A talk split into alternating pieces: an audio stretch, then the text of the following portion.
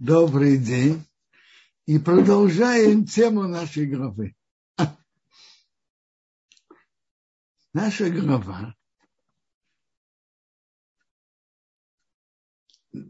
говор, в начале, большинство нашей главы говорит об союзе Бога с еврейским народом и предсказаниях, обещаниях Торы, что произойдет с еврейским народом, когда он пойдет по пути Торы, и что произойдет, когда он отойдет от Торы и будет нарушать ее заповеди.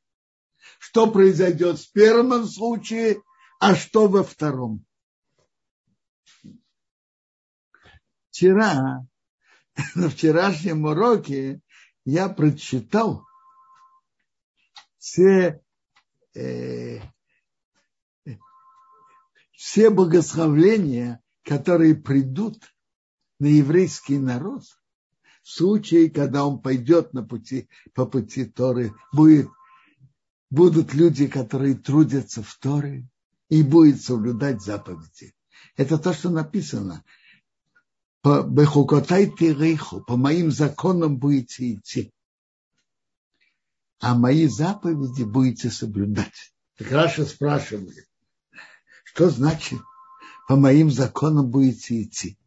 Ведь уже написано в, следующем, в следующей фразе, а мои заповеди будете соблюдать. Он отвечает, будете трудиться в Торе.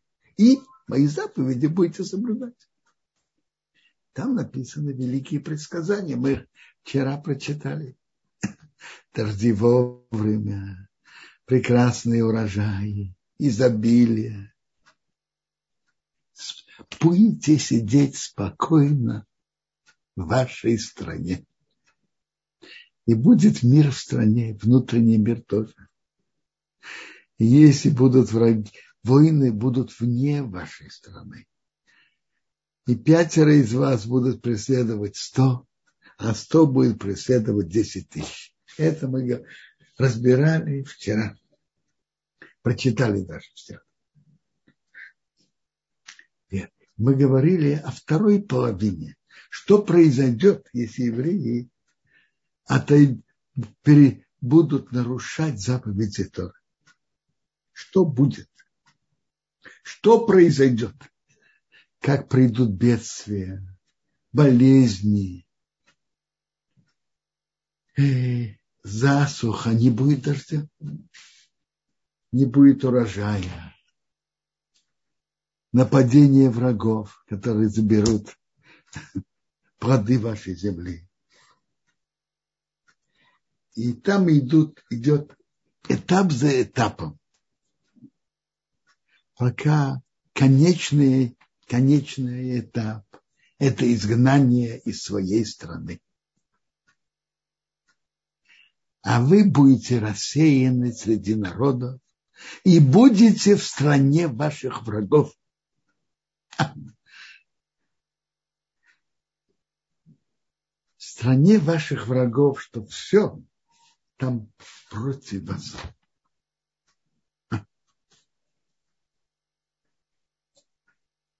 Вчера мы говорили об удивительном обещании Бога о сохранении еврейского народа.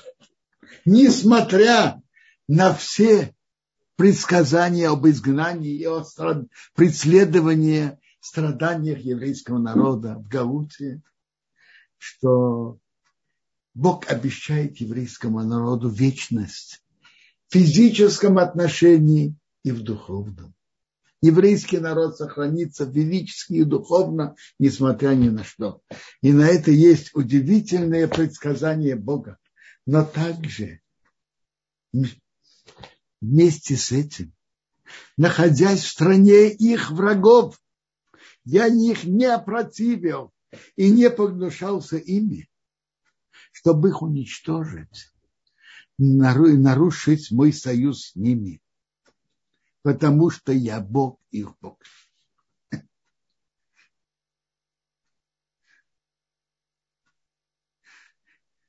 Эти предсказания Торы, они поразительны, и они ирраци... уникальны и рациональны. Они против обычного хода истории. Чтобы какой-то народ был побежден, бывало, бывало в истории. Можно было это предположить. Но, чтобы был рассеян среди других народов, такого никто изначально не мог, не мог предвидеть. Естественно, естественно, никоим образом. И кроме того, эти два пророчества, два пророчества о еврейском народе, а о том, что они его будут преследовать. И это написано в главе Китово. Будут, не будет покоя ступне твоих ног. То есть э, бесчисленные изгнания, которые были. Э, преследование. И вместе с этим обещание о сохранении еврейского народа, эти два предсказания одновременно по обычному ходу истории противоречат один другому и никоим образом не могут быть предвидены естественно. Это Бог, который вершит историю, знает все, обещал, э, предсказал это и ведет еврейский народ.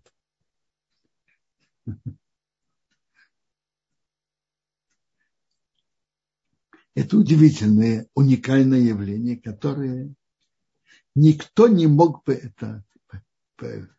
Естественно, история еврейского народа идет необычным руслом, совершенно уникально и неестественно.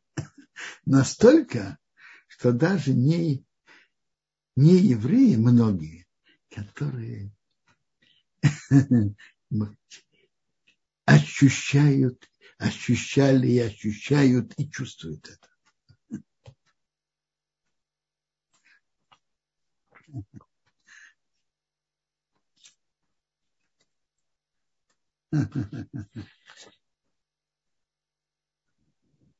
Да. Прочитаю слова Достоевского, который никогда не любил евреев. При... Это в своем дневнике он был уже наблюдателем, талантливым наблюдателем. Кроме его других качеств, приписывать статус инстату, то есть государство внутри государства, значит, евреи жили как община сама по себе, одним лишь гонением и чувством самосохранения недостаточно. Да не хватало бы упорства и самосохранения, самосохранения на 40 веков. Надоело бы и сохранять себя такой срок. И сильнейшие цивилизации в мире не достигали и до половины 40 веков и теряли политическую силу и племенной облик.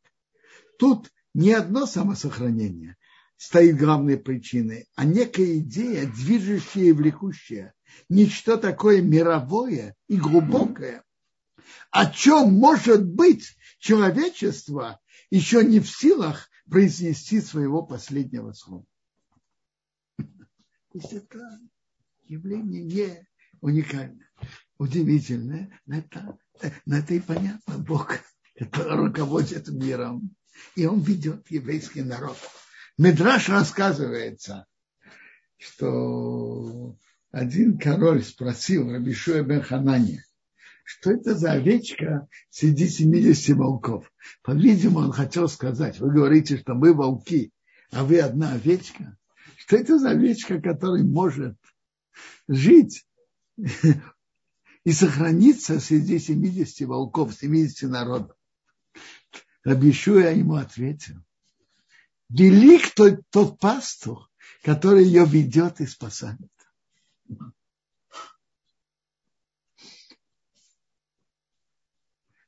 Это я говорил вчера, что эти предсказания Торы, и обещание, что произойдет в случае, когда еврейский народ идет по пути Торы.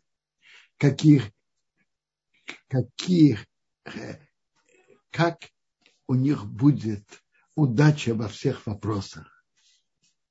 В урожаях, в дожде, в урожаях, в отношениях с другими странами, победах в войне, и даже меч не пройдет по вашей стране.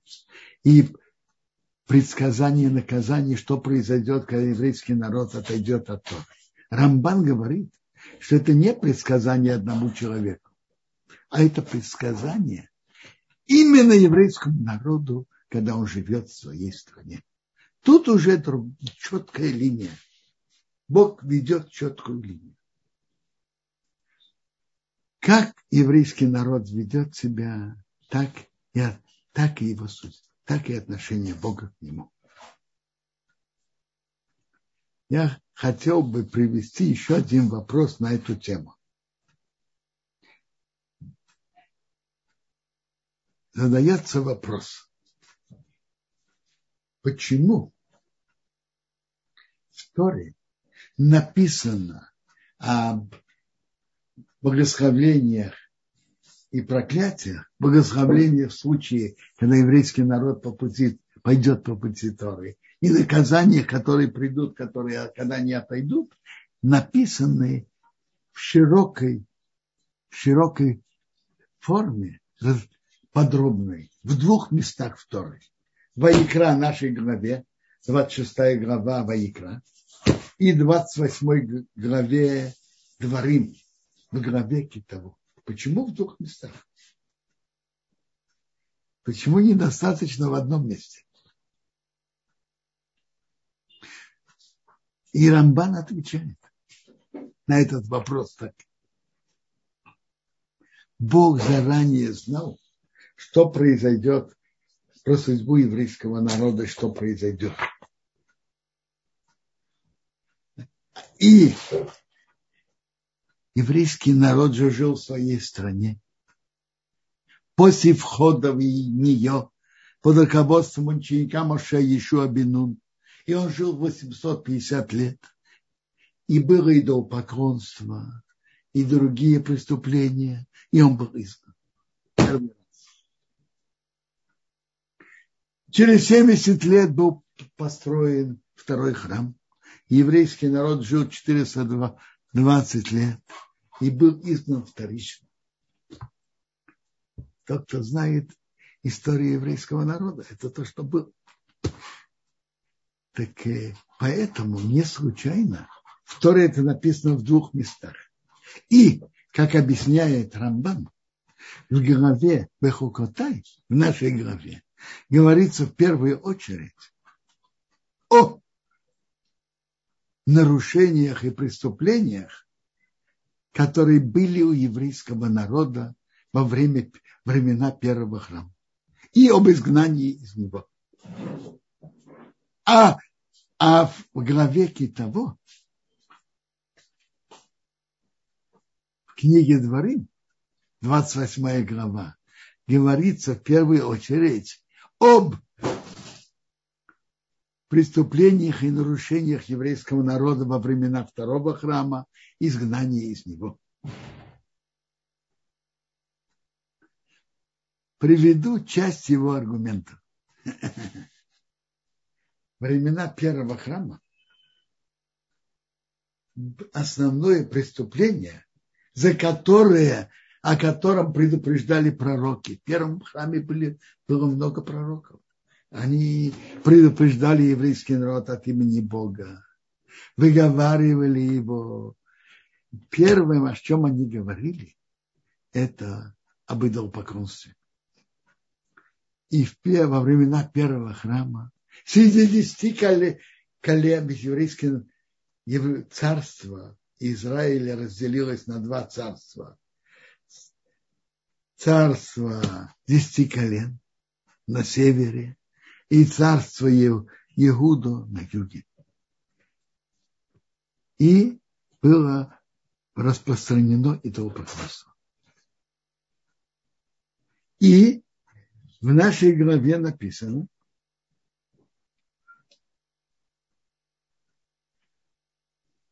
я разрушу ваши высокие места которые вы ставили там идолы. Я срежу ваше изваяние, то, что вы сделали для солнца. Я дам ваши трупы на трупы ваших идолов. То есть в нашей главе говорится о идолопоклонстве.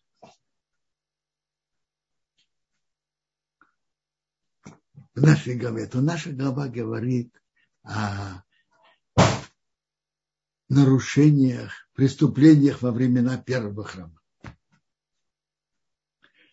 Что было распространено идолопоклонство. Как известно, времена второго храма идолопоклонства среди еврейского народа как массовое, массовое явление не было. Тому там рассказывает, как мудрецы Великого Собрания в начале второго храма молились перед Богом и воздействовали, чтобы не было такой страсти к этому поклонству. Они изменили природу того поколения, чтобы не было такой страсти к идолопоклонству. Тогда, времена первого храма, была большая тяга к идолопоклонству, которой мы это понять не можем. Мы уже другие люди. Мудрецы в начале второго храма сняли, убрали эту особую тягу.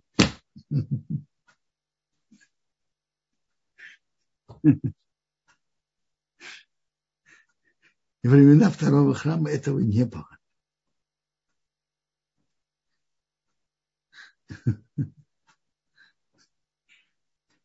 И в нашей главе говорится удивительные слова про нарушение святости седьмого года в земле Израиля. Я прочитаю эти слова. Тогда земля и, и как бы сказать, будет успокоена от ее суббот все дни ее пустынности. А вы в земле ваших врагов. Тогда земля отдохнет, и она успокоится за свои субботы. Все дни пустынности она отдохнет. То, что она не отдыхала в ваших субботах, когда вы жили на ней.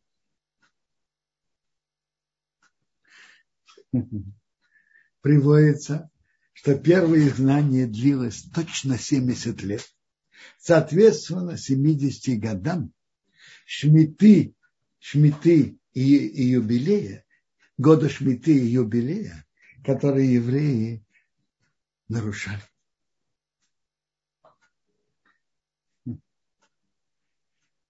В книге Ехеску, в начале его книги, приводится про гри, годы, когда еврейский народ грешил. И оттуда мы знаем годы, которые еврейский народ грешил. Бог сказал пророку Ехеску, лежи на, ложись на левый бок. 390 дней и будешь нести на себе грех дома Израиля. Закончишь эти дни, ложись на правый бок, будешь нести грех дома Иуды, ложись 40 дней, день за год. То есть тут написано, сколько, сколько лет они грешили. На левом боку лежит 390 дней, а на правом 40. И после этих пророчеств этого, что Бог говорил Ехеску, было еще 6 лет, что они грешили. Давайте поймем, а почему на левом боку 390, а на правом 40? И почему на левом боку неси грех дома Израиля. А на правом боку дома Иуды, то есть царство Иуды. На левом боку грех дома Израиля, то есть десяти, царство десяти колен. А на правом боку грех дома Иуды, то есть царство Иуда. Почему? Почему тут на левом боку, а тут на правом? А? Знаете почему? А? Очень просто. Известно, что направление прямое – это в направлении востока. Теперь посмотрите. Когда направление лица человека к востоку, где у него левый бок, а где правый, скажите. А? Когда лицо человека направлено к востоку, то левый бок к северу, а правый к югу. Десять колен были на севере. И это было северное царство. Поэтому ложись на левый бок и неси грех дома, дома Израиля, десяти колен. А царство Иуды было на юге. Поэтому ложись 40, на правый бок 40 дней и неси грех дома Иуды. Теперь, вообще-то, если говорить совсем точно, то тут было так. Было 150 лет, которые были все вместе. И что они грешили, это годы, про которые написаны в Танахе, в книгах царств, э, прошу прощения, в книгах судей, в книгах царства евреи грешили. 150 лет было до этого.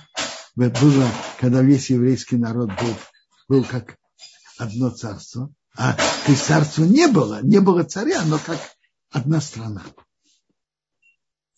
А после раздели, во время, после смерти Шломо, что страна разделилась на 10, на, на два царства, царство десяти колен и царство Иуды, то царство десяти колен не отошло от пути Торы. И поэтому считается все годы этого царства как грех еврейского народа. Это же большинство еврейского народа. И это было 240 лет. 150 лет до этого, плюс 240 сколько? 390.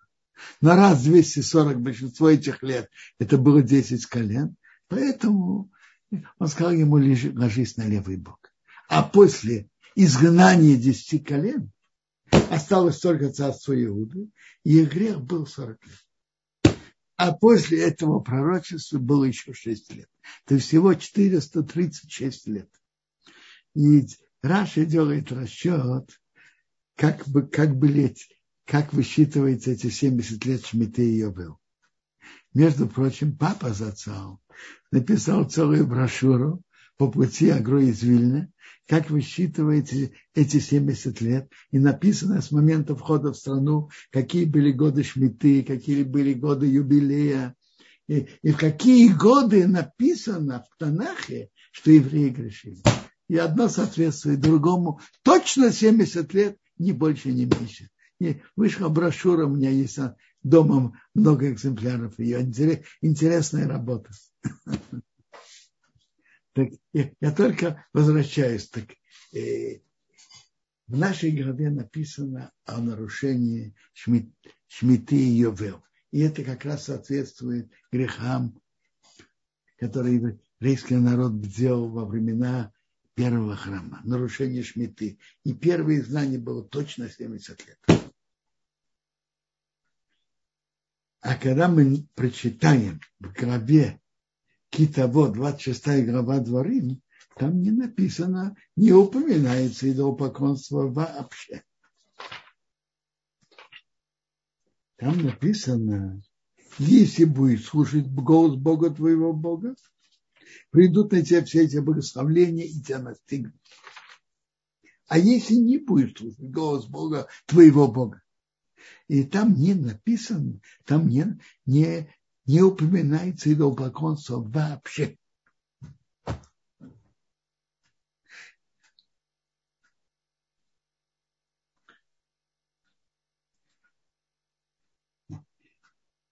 Там просто написано, не будешь слушать голос Бога твоего. И интересно, полное рассеяние, а полного рассеяния написано там в дворе. Там написаны удивительные слова, про осеннее скитание. Я читаю 64-е предложение 28 главы. Бог тебя рассеет среди всех народов от края земли до края земли. И среди 20, 65 всех народов ты не отдохнешь, не будет покоя ступней твоих ног. То есть бесконечное изгнание. Это уже было в основном рассеяние по всему миру с края земли до края земли было уже после разрушения второго храма. Не после разрушения первого. И скитания были тоже только тогда, после э, изгнания Вавилонского, во время Вавилонского изгнания евреи жили в Вавилоне. И все. И, и жили относительно спокойно, их никто не преследовал. То есть Рамбан говорит, что написаны предсказания в двух местах не случайно. В главе Бахукатай говорится о нарушениях и грехах во время пер, первого раза, что евреи жили в своей стране. А в главе в Дворим о том, что было, когда были второй раз, они были в своей стране. И там написано о рассеянии по всему миру. И там написано, Бог на тебя нашлет народ с края земли, как летит орел. Смотри, народ, языка которого ты не знаешь. Вавилоняне были относительно близки, и евреи знали их язык.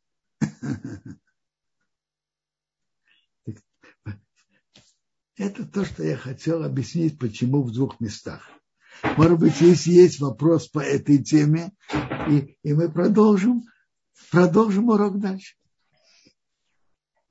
Сейчас, одну секундочку, Кудрав, мы проверим сейчас наши вкладки в интернете, вернее, в Ютубе. Сейчас, одну секунду. Здесь в Zoom ничего нет, в Ютубе в Ютубе пока тоже ничего нет.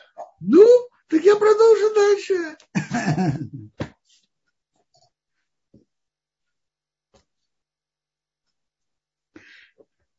В нашей главе мы говорили, до сих пор мы говорили о предсказаниях Торы относительно еврейского народа, о его вечности, неистребимости и о чудесах его существования, и о предсказаниях изгнания и страданий.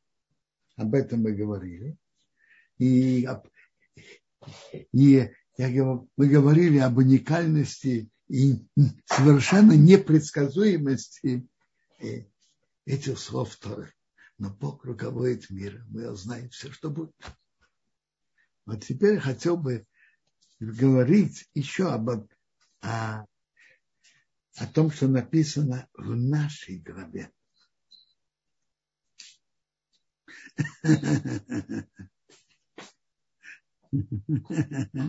Вы спрашиваете, есть пророк Ехескал искупил. Послушайте, как вы думаете, один человек, и он что он это действительно может искупить все преступления за все эти годы? Как вы думаете? Скажите. Спрашивайте, как? Почему? Раз пророк Ехескал искупил, то почему вы в изгнании? Как вы думаете, это может быть, что один человек, Ехескал, лежал на боку столько-то дней? Это может искупить преступлением многих других людей, которые даже и, и не имели никаких страданий из-за этого. Это может быть. Я понимаю, что он хотел показать всему народу, какие преступления было и сколько лет, и чтобы Ехеск, смысл этого лежания, чтобы их действия Ехеска показали окружающим, какие были нарушения и сколько лет сказать, чтобы это было, могло выражение, так и там написано, будешь нести. Но сказать, что это может полностью искупить, конечно, нет. Это чтобы пробудить, пробудить людей, которые были там. Он пророчился в Вавилоне. И это, чтобы это пробудило. И вообще нет такого, чтобы один нарушил, а второй искупил. Нет такого.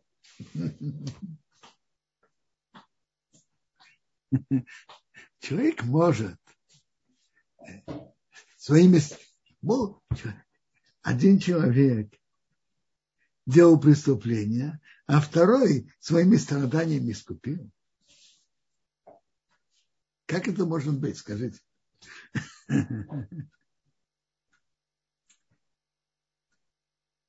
Может, может в книге Дара Хашемра Мешухаим Цату говорится, что бывает иногда подход Бога ко всему народу, как одному человеку.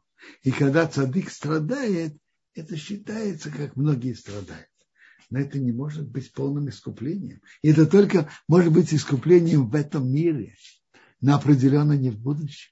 Нет такого, чтобы один человек делал преступление, а другой своими добрыми делами или страданиями искупил это. И в этом мире, и в будущем. В будущем такого точно не может быть.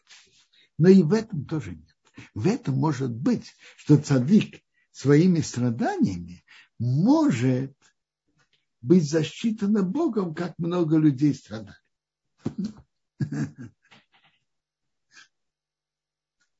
Хотел бы остановиться еще на одном предсказании, которое есть в нашей главе.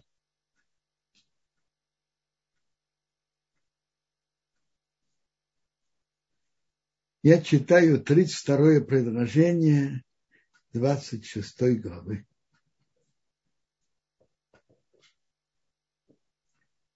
Я сделаю пустынной страну, и будут находиться на ней пустынно ваши враги, которые сидят на ней это, как Раши говорит, что это, это, это как раз хорошее предсказание еврейскому народу, что враги не найдут приятного в их стране.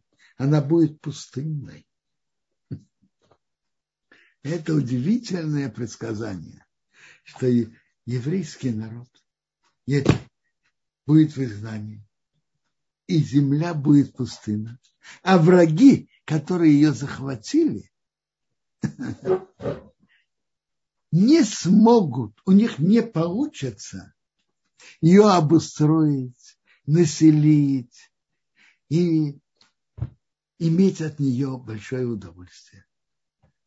Земля, земля Израиля, она же особая страна, особо плодородная.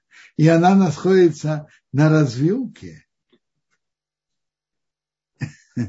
центральных дорог.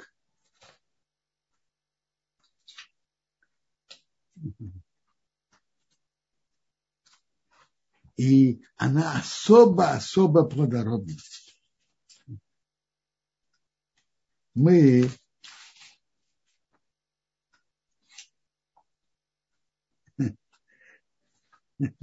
я читаю вам, э, в Торе написано, Бог ведет себя в землю, это земля, текущая молоком и медом.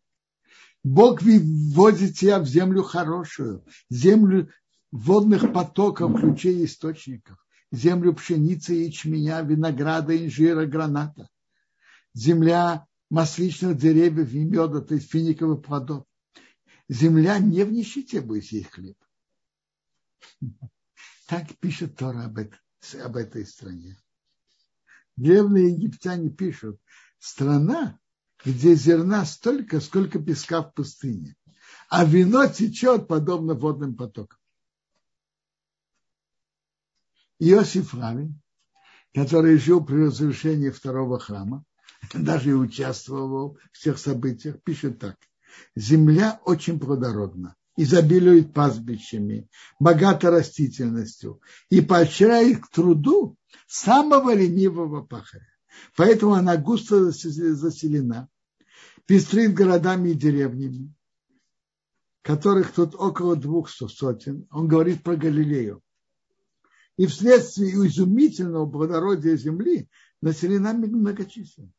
Самые маленькие деревни больше 15 тысяч жителей. Она возделана и имеет вид громадного ухоженного сада местность, которая дающая в таком изобилии такие самые редкие драгоценные плоды, справедливо было бы назвать земным раем. Мало какое место на земле может с ней сравниться. тоже он пишет дальше про возле озера Кенерет, какие эти самые разнообразные деревья растут, ореховые деревья, которые нуждаются в прохладе, пальмы, которые в жарких странах, фиговые и масличные деревья. Природа как бы задалась целью соединить в одном месте всякие противоположности, самые разные климатические пояса.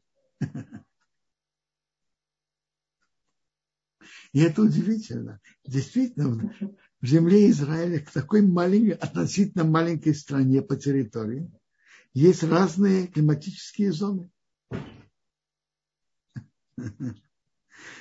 Умеренный климат Галилейских гор, субтропика в районе Ирак. Не было недостатка ни в ячмене, который обычно выращивают на, соло, на севере, ни в хлопке. Но больше всего были олив, оливки, финики, виноград. Большие виноградные деревья были, финики. Была, страна была прекрасна. И она была распахана и заселена. А что произошло после разрушения? После разрушения она была опустошена. А, она меняла многих хозяев. Раньше были хозяины римляне, затем она попала под власть Византии, затем стала частью арабского халифата. Были крестовые походы. И тоже интересно, крестовые походы – война между хри... христианским миром и мусульманским. За что они воевали? За владение этой территории. Ну, какое-то время христиане что-то заняли, но потом они были изгнаны из этих мест тоже. И осталось за арабами. Ну, они выиграли. Они должны были ее возделывать. Нет. Нет, она осталась опустошена. И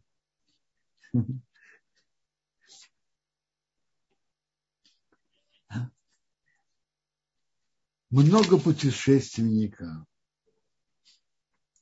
которые побывали в стране, людей, просто искатели приключения, они были там. И много, есть воспоминания многих из них. Рамбан, который прибыл, приехал в эту страну, рассказывает, как все разрушено пустынно и запущено. Он был в стране в 1267 году. Иудея пострадала больше. Самые святые места, как, бы, как правило, наиболее разрушены. Я читал воспоминания, э, я читал о поездке французского востоковета Войнея. Он пишет так. Я ездил в города, знакомясь с обычаями равных жителей, добирался до далеких деревень, деревень, изучал положение земледельца. Повсюду только разбой и опустошение. Повсюду я встречал заброшенные поля, опустевшие деревья, города, лежащие в. А когда я сравнивал далекое прошлое, я размышлял.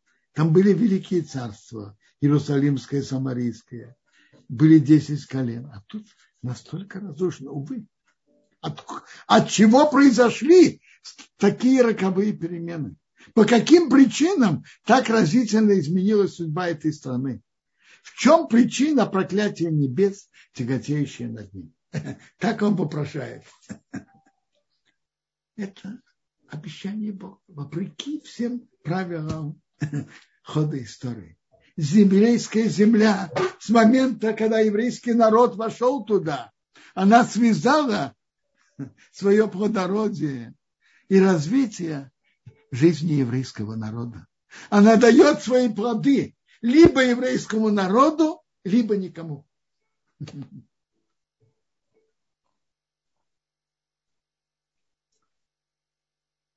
Базилий русский дипломат на Ближнем Востоке жил в XIX веке, он пишет в своей книге так. что то, что страна пустына, не потому, что она не, неблагородна, потому что тут есть какие хозяева, администрации, руководители этой страны требуют такие налоги, что совершенно невыгодно ее обрабатывать. Как он пишет, страна, то есть она разрушена по политическим причинам, административным, а не потому, что она не, неплодородна. Причины политические, административные. А требует такие налоги, что невыгодно ее обрабатывать. Как он пишет, страна самый и, как, и, самой бес, бессовестной администрации и, со, в мире. То есть, и, то есть она разрушена по побочным причинам, не из-за из того, что она неплодородна. Это удивительное явление. Это расчеты Бога. Кстати, еврейская земля либо дает плоды еврейскому народу, либо никому. И удивительно, с момента заселения евре, еврейским народом землю Израиля сразу видно, стали заметны изменения. Страна стала, стала давать более лучшие плоды, и страна стала обработана. И многие страны учатся агрономии, как,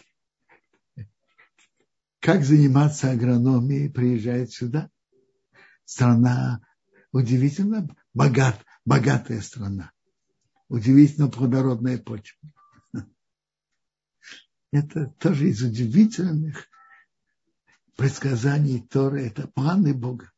Что еврейская земля либо дает плоды еврейскому народу, либо никому.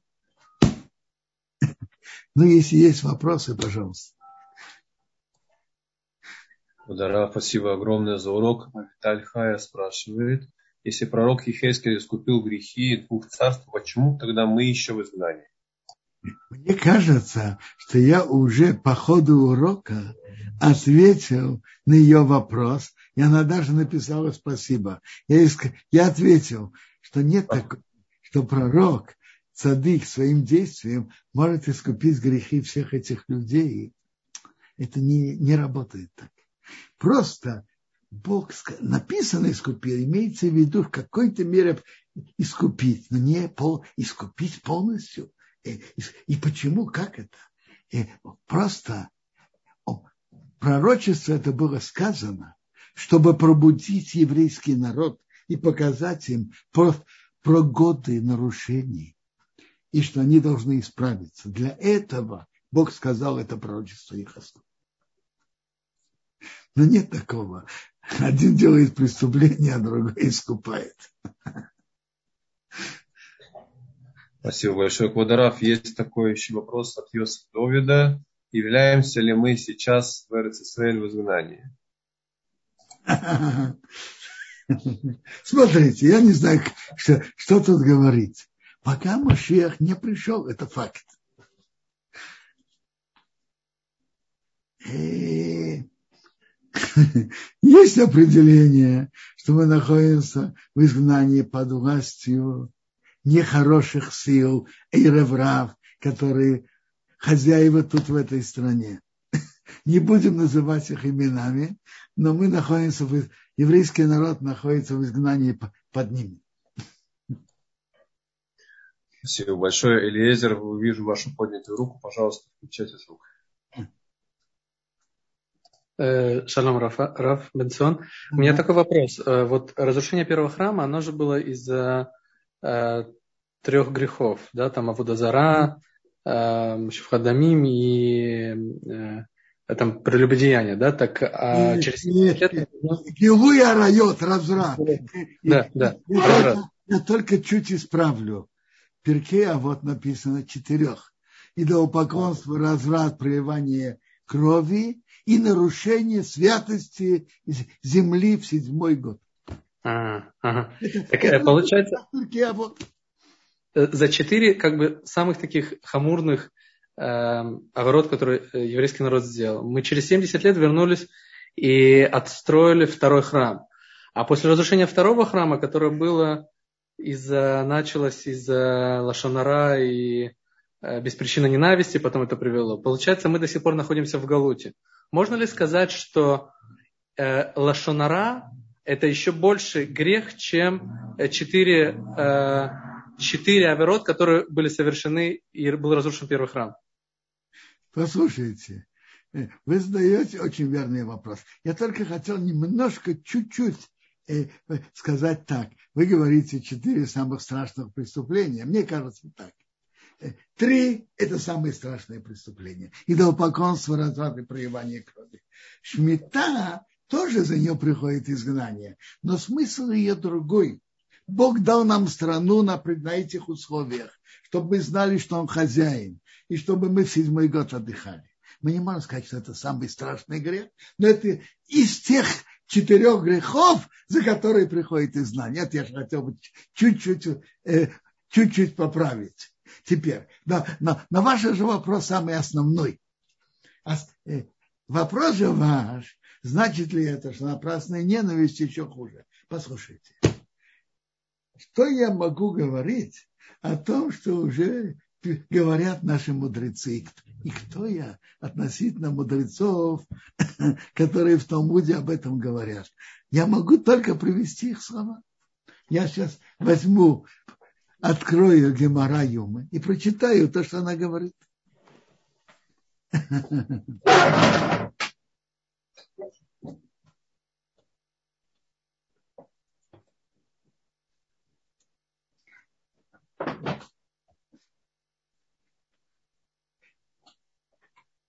Юма, девятый лист, разбирает, из-за чего был разрушен первый храм, из-за чего второй. Там Гемора упоминает, что первый храм был разрушен за третьего страшного греха. И до поклонства, разврата и проливания крови. А вторых храм был разрушен из-за напрасной ненависти. То, что вы упоминаете Лашонара, это тоже имеет основание, я вам скажу. Хофицхайм в видении своей книги приводит, что в Иерушалме приводится, что разрушение храма было из-за злого языка Рашонара.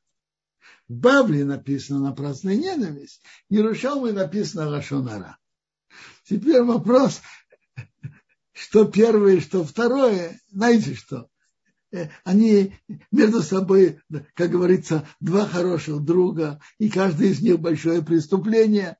Э, что основное и что потянуло другого, давайте не будем об этом говорить. То есть это и напрасная ненависть и Рашунара. А вообще-то они взаимосвязаны. Они взаимо, взаимосвязаны. Рашунара, плохое о другом, приводит к напрасной ненависти. А напрасная ненависть приходит, приводит, чтобы говорили плохое о другом. Они тянут один другой. Теперь. Но основа вашего вопроса я могу только прочитать, что пишет, что написано в Талмуде. Юме, девятый лист.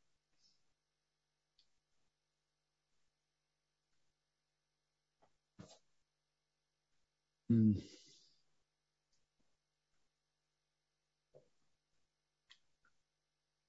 Рабихан, смотрите, там вопрос.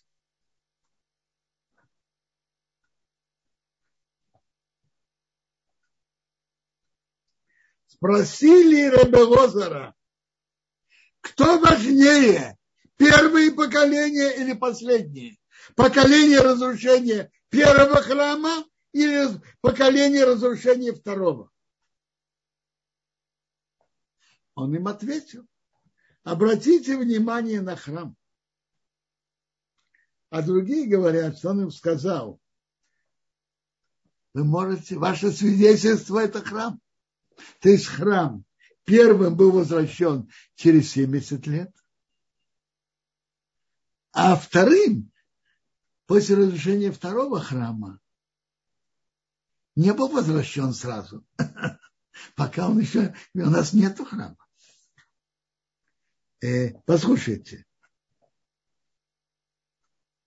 Рабиханан, есть острое выражение Рабиханан. Ты его ципор нашел решением микрейсом шелахарини. Лучше ноготок первых, чем живот последних. Лучше ноготок первых поколений, чем живот последних. Ноготок маленький, а живот большой. То есть у первые были выше духовно. Нам это трудно понять. Но, между прочим, э, есть на это, на эти слова Рабьеханана, есть удивительные, удивительный комментарий от Агро из Вильны. Может быть, я смогу его тоже пересказать. Удивительный комментарий. Но прежде я скажу самое простое объяснение, которое тоже идет по этому духу Агро из Вильна, что он говорит. То есть то, что основы, что он говорит. Смотрите, я вас спрашиваю. Есть два, есть внешняя болезнь, а есть внутренняя болезнь. Есть человек с высокой температурой, и он не, держится на ногах. А есть человек, который спокойно идет и спокойно функционирует, но на сити у него нашли что-то нехорошее. Скажите, кто из этих двух людей более здоровый? Скажите. Тот, которого, который не держится на ногах, и у него очень высокая температура, вероятнее всего у него грипп, который через несколько недель, через неделю пройдет. А у кого нашли что-то нехорошее на сити, это что-то внутреннее и более, и более опасное.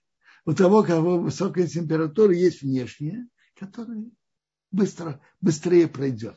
А у кого нашли что-то нехорошее на сити, это более внутреннее и более опасно. Это то, что я понимаю в словах Рабдихана. И может быть это и ответ на ваш вопрос.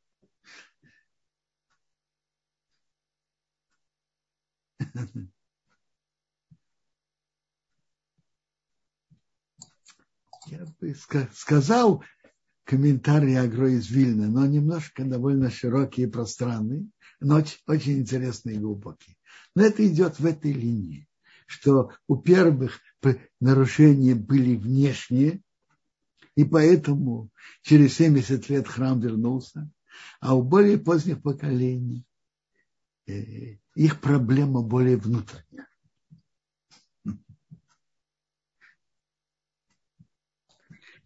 Если... Э, значит, получается, чтобы решить эту проблему нашу внутреннюю, требуется больше времени пробыть в Галуте? Так это понять, что то поколение, которое не отстроен храм, то мы как бы еще у нас вина, что как будто бы мы его разрушили, правильно? Правильно. Верно? Должны это еще исправить. И Хофецхайм в видении своей книги написал, что раз из причин разрушения храма это преступление Лашонара, э, Хофецхайм сам идет по линии сказать, сказать, идти как Ярушалмы, что основное это Лашонара, а напрасная ненависть привела, привела к Лашонара. Это, это путь Хофецхайма. Поэтому он говорит, что Лашонара, это из, из-за этой причины мы пока в Гауте. Сам Бавли Ярушалмы можно сказать и так, и так. Сказать, что причина напрасная ненависть, или Лашонара. Но они, я уже сказал, они, как говорится, два хороших друга, которых прекрасно сочетаются и дополняют один другого. Поэтому не будем входить в спор, кто из них основной, это не важно. Но э, именно вот эти два преступления как раз это причина разрушения второго храма.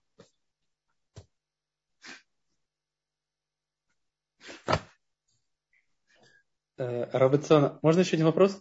Пожалуйста. А если евреи приедут в Израиль, то это может ускорить то, что придет Машех, отстроится Бетамикдаш? Как бы это может как-то повлиять на ситуацию? Смотрите, Борух Ашем, сейчас очень много евреев в земле Израиля, и, наверное, больше в земле Израиля, чем в какой-то другой стране. Расчеты Бога не знаем. Понятно, что то, что есть тут, э, то, что я вам скажу, я могу вам сказать одно точно. Есть гемора в Санедру. Гемора в Санедру говорит нам удивительные предсказания.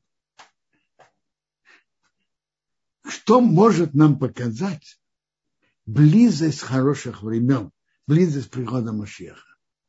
И Гемора, я только возьму Гемору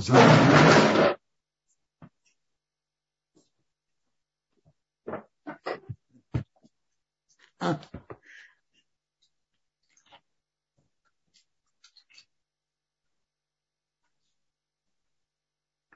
Смотрите, Гемора Санедан говорит, что то, что земля Израиля будет, будет давать хорошие плоды еврейскому народу, это хороший признак близости хороших времен. Это 98-й лист Санедрин написано так. Ома Ребабы. Я читаю. Ребабы сказал, нету кец более ясный, открытый, чем этот. Кец. То есть признак близости хороших времен. Написано у пророка Ехеску, 36 глава, Веатем горе Исраил, а вы горы Израиля. Анбехем титейну, ваши листья давайте, уферьяхем тису, и плоды несите Реаме Исраиль, моему народу Израиля. Вы, горы Израиля, ваши ветки давайте, и плоды несите моему народу Израиля, потому что близок приход. То есть то, что земля Израиля будет давать хорошие плоды еврейскому народу, это очень, это ясный признак близости хороших дней. Что значит хорошие плоды? Как сейчас? Или должно быть еще лучше? Это я не знаю. Я читаю слова Геморы и перевожу. То есть то, что это факт земля была пустынной и разрушенной. И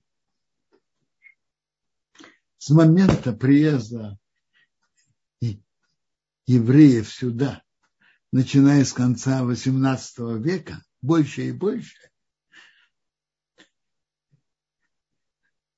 пустынная страна превращается в цветущий сад. И Гемора говорит, что это наиболее ясный признак близости хороших времен. Значит ли это плоды, как сейчас? Или значит, что еще лучше, как приводится, что были совсем замечательные плоды? То, что я не знаю, я не говорю. Но то, что земля Израиля дает свои плоды, это точно прекрасный признак близости прихода, прихода Машеха. Тоже интересно. В этой геморе написано как бы между строк, что еще до прихода Машиаха в земле Израиля будет жить еврейский народ. И земля Израиля, земля Израиля будет давать свои плоды. И когда она будет давать свои плоды еврейскому народу, это наиболее ясный признак близости времен прихода Машеха. Это то, что написано в этой геморе, которую я сейчас прочитал.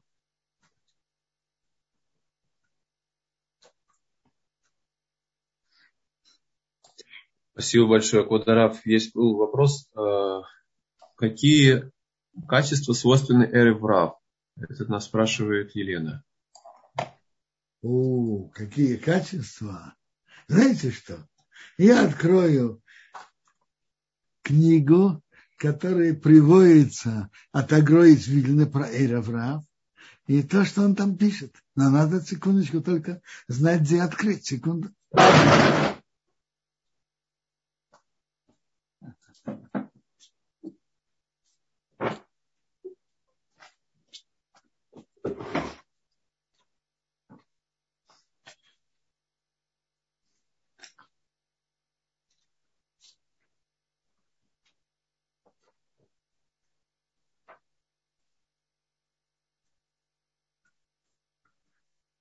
Самахес. Купа Ингиму.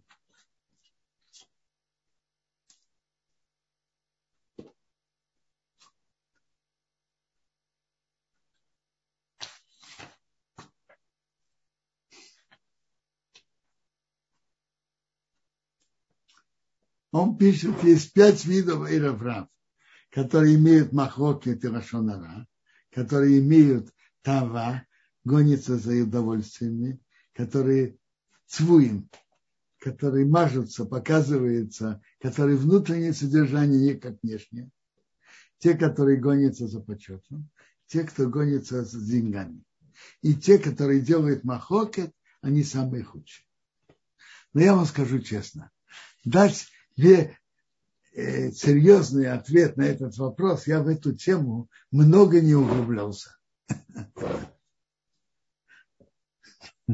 Я в эту тему много не углублялся. Может быть, Рабреза Ксидо в эти вопросы входил больше и глубже. Я, я, я в эти вопросы много не входил.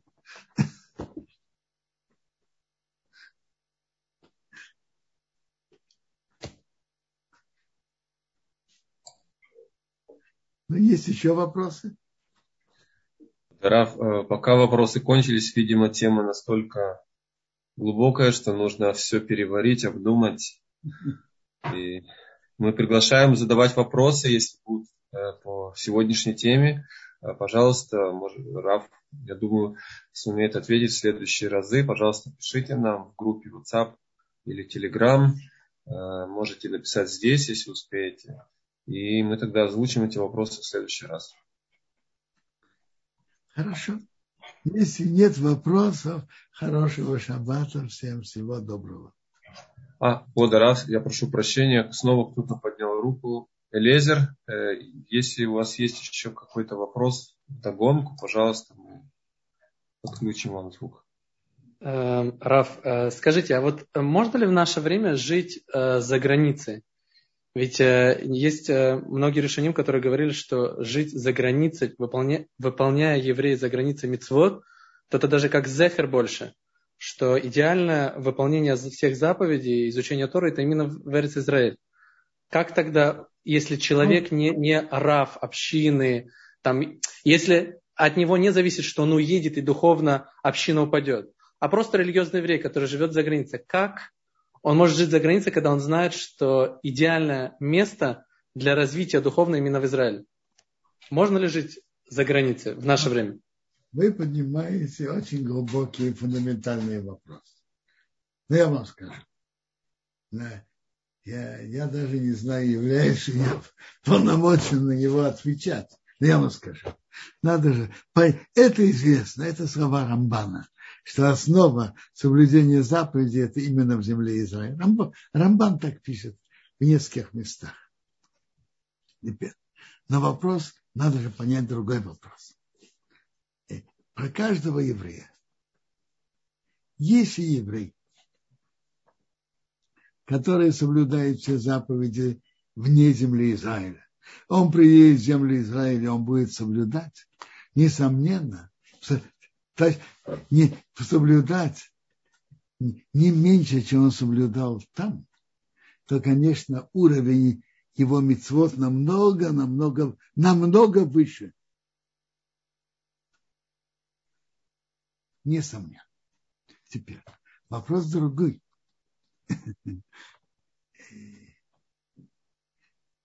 Что реально произойдет? Я вам скажу. Реально надо же быть, кроме всего прочего, быть реалистом. Те люди, которые приезжают в землю Израиля и соблюдают все заповеди, то, конечно, как надо, и дают хорошее воспитание по Торе своим детям, что это центральное в жизни еврейского народа, воспитание детям по Торе, то, несомненно, это намного выше чем вне земли Израиля. Нет вопросов.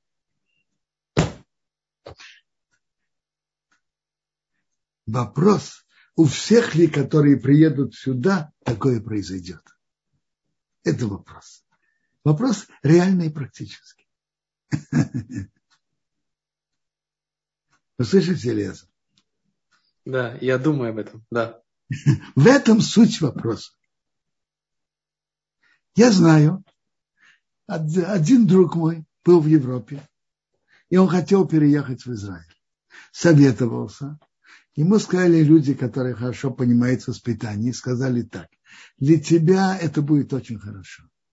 Для твоих детей этот переход, мы сомневаемся, будет ли хорошо. Смогут ли они тут перейти из системы воспитания там к этой системе? Из-за того, что ты духовно вырастешь, ты не можешь рисковать будущ... духовным будущим своих детей. Вы понимаете? Надо думать самое первое о самом человеке и о воспитании его детей. Если, он, если так у него выйдет, что будет воспитание, и дети пойдут по, хорошо по пути Торы здесь, что может быть лучше этого? Но надо смотреть на вещи практически и реально. Есть еще вопросы? Раф, есть тут вопрос э, пока еще по, по затронутой теме. Если даже в Эрицесроле, Довид спрашивает, мы находимся в знании, есть ли разница, как, где жить, в Хуцларец или в Эрицесроле? Еще раз. Земля Израиль – святое место. И выполнять тут митцвот и учить Тору совсем другой уровень, чем в другом месте. Но самое первое, чтобы действительно жить по Торе, соблюдать заповеди и воспитывать своих детей по этому пути. Если кто будет здесь и сможет хорошо воспитывать своих детей по пути Торы, что может быть лучше этого? Какое имеет отношение Галут или не Галут? Называйте так, называйте так. Центральный, центральный, во-первых, земля Израиля, она святая земля. И это единственное место, где пророк может начать пророчество. И поэтому и Бог сказал Аврааму, чтобы он ехал сюда. Это особая святая земля. Да, Галут, не Галут, это еще было, Бог сказал это Аврааму еще до, до того, до того, как еврейский народ вошел сюда. Земля Израиля, она особая земля, святая. Но самое центральное для еврея – жить по Торе и воспитывать своих детей по Торе, соблюдение всех заповедей как надо. Это самое центральное и самое важное. Одарав, спасибо. Есть у нас еще время? С моей стороны, пожалуйста. Тут был вопрос еще в самом начале, упоминаемый вами орел в недельной главе. Э, это что? Это Рим? Орел, что я упомянул, это Рим. И не случайно, что эмблема Рима – это орел. Так написано в главе Китово.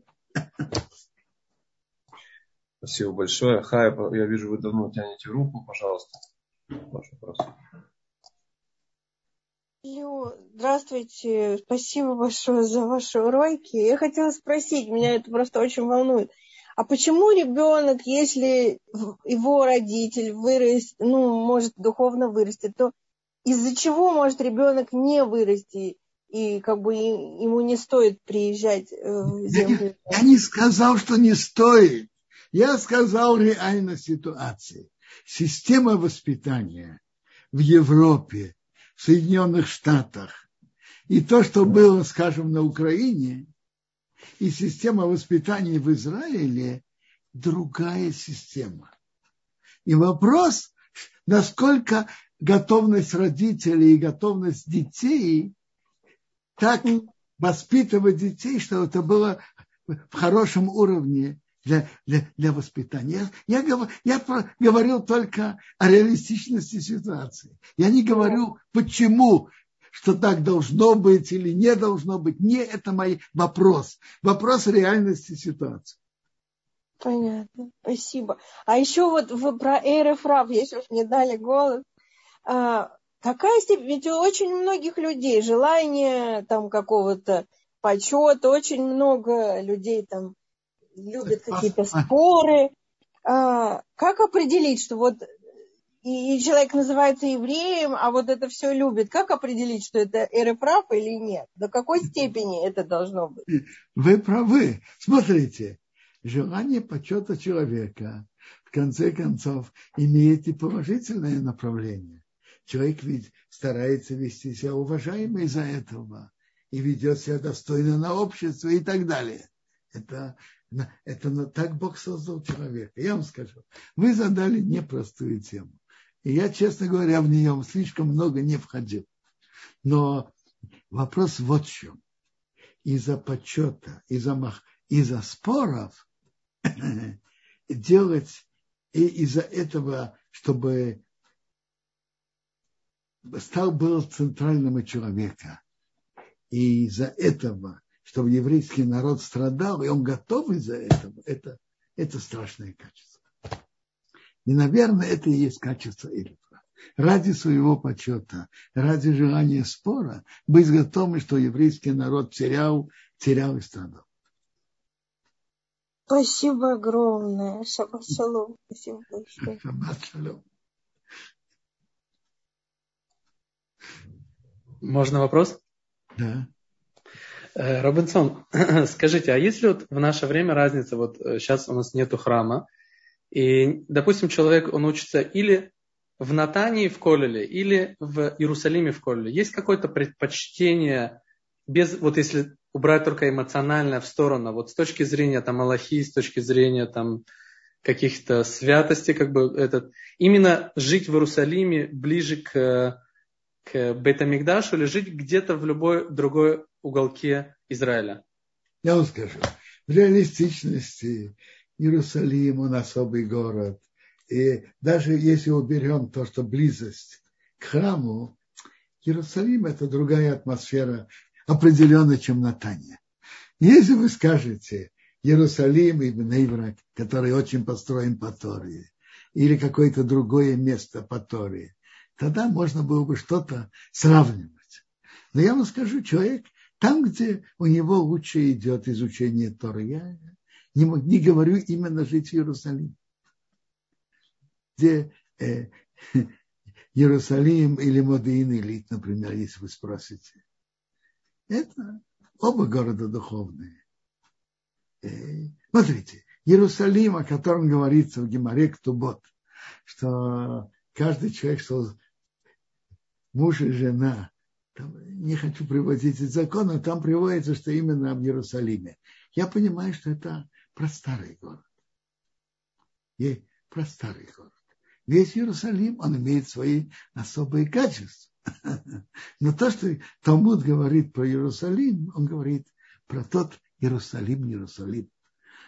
Мы, мы надеемся, и не то, что мы надеемся, так написано, что Иерусалим расширится. Я думаю, что весь теперешний Иерусалим войдет в границы Нового Иерусалима, может еще расшириться еще больше. Это мы поживем увидим. Но если человеку хорошо учить Тору в другом месте, хорошо.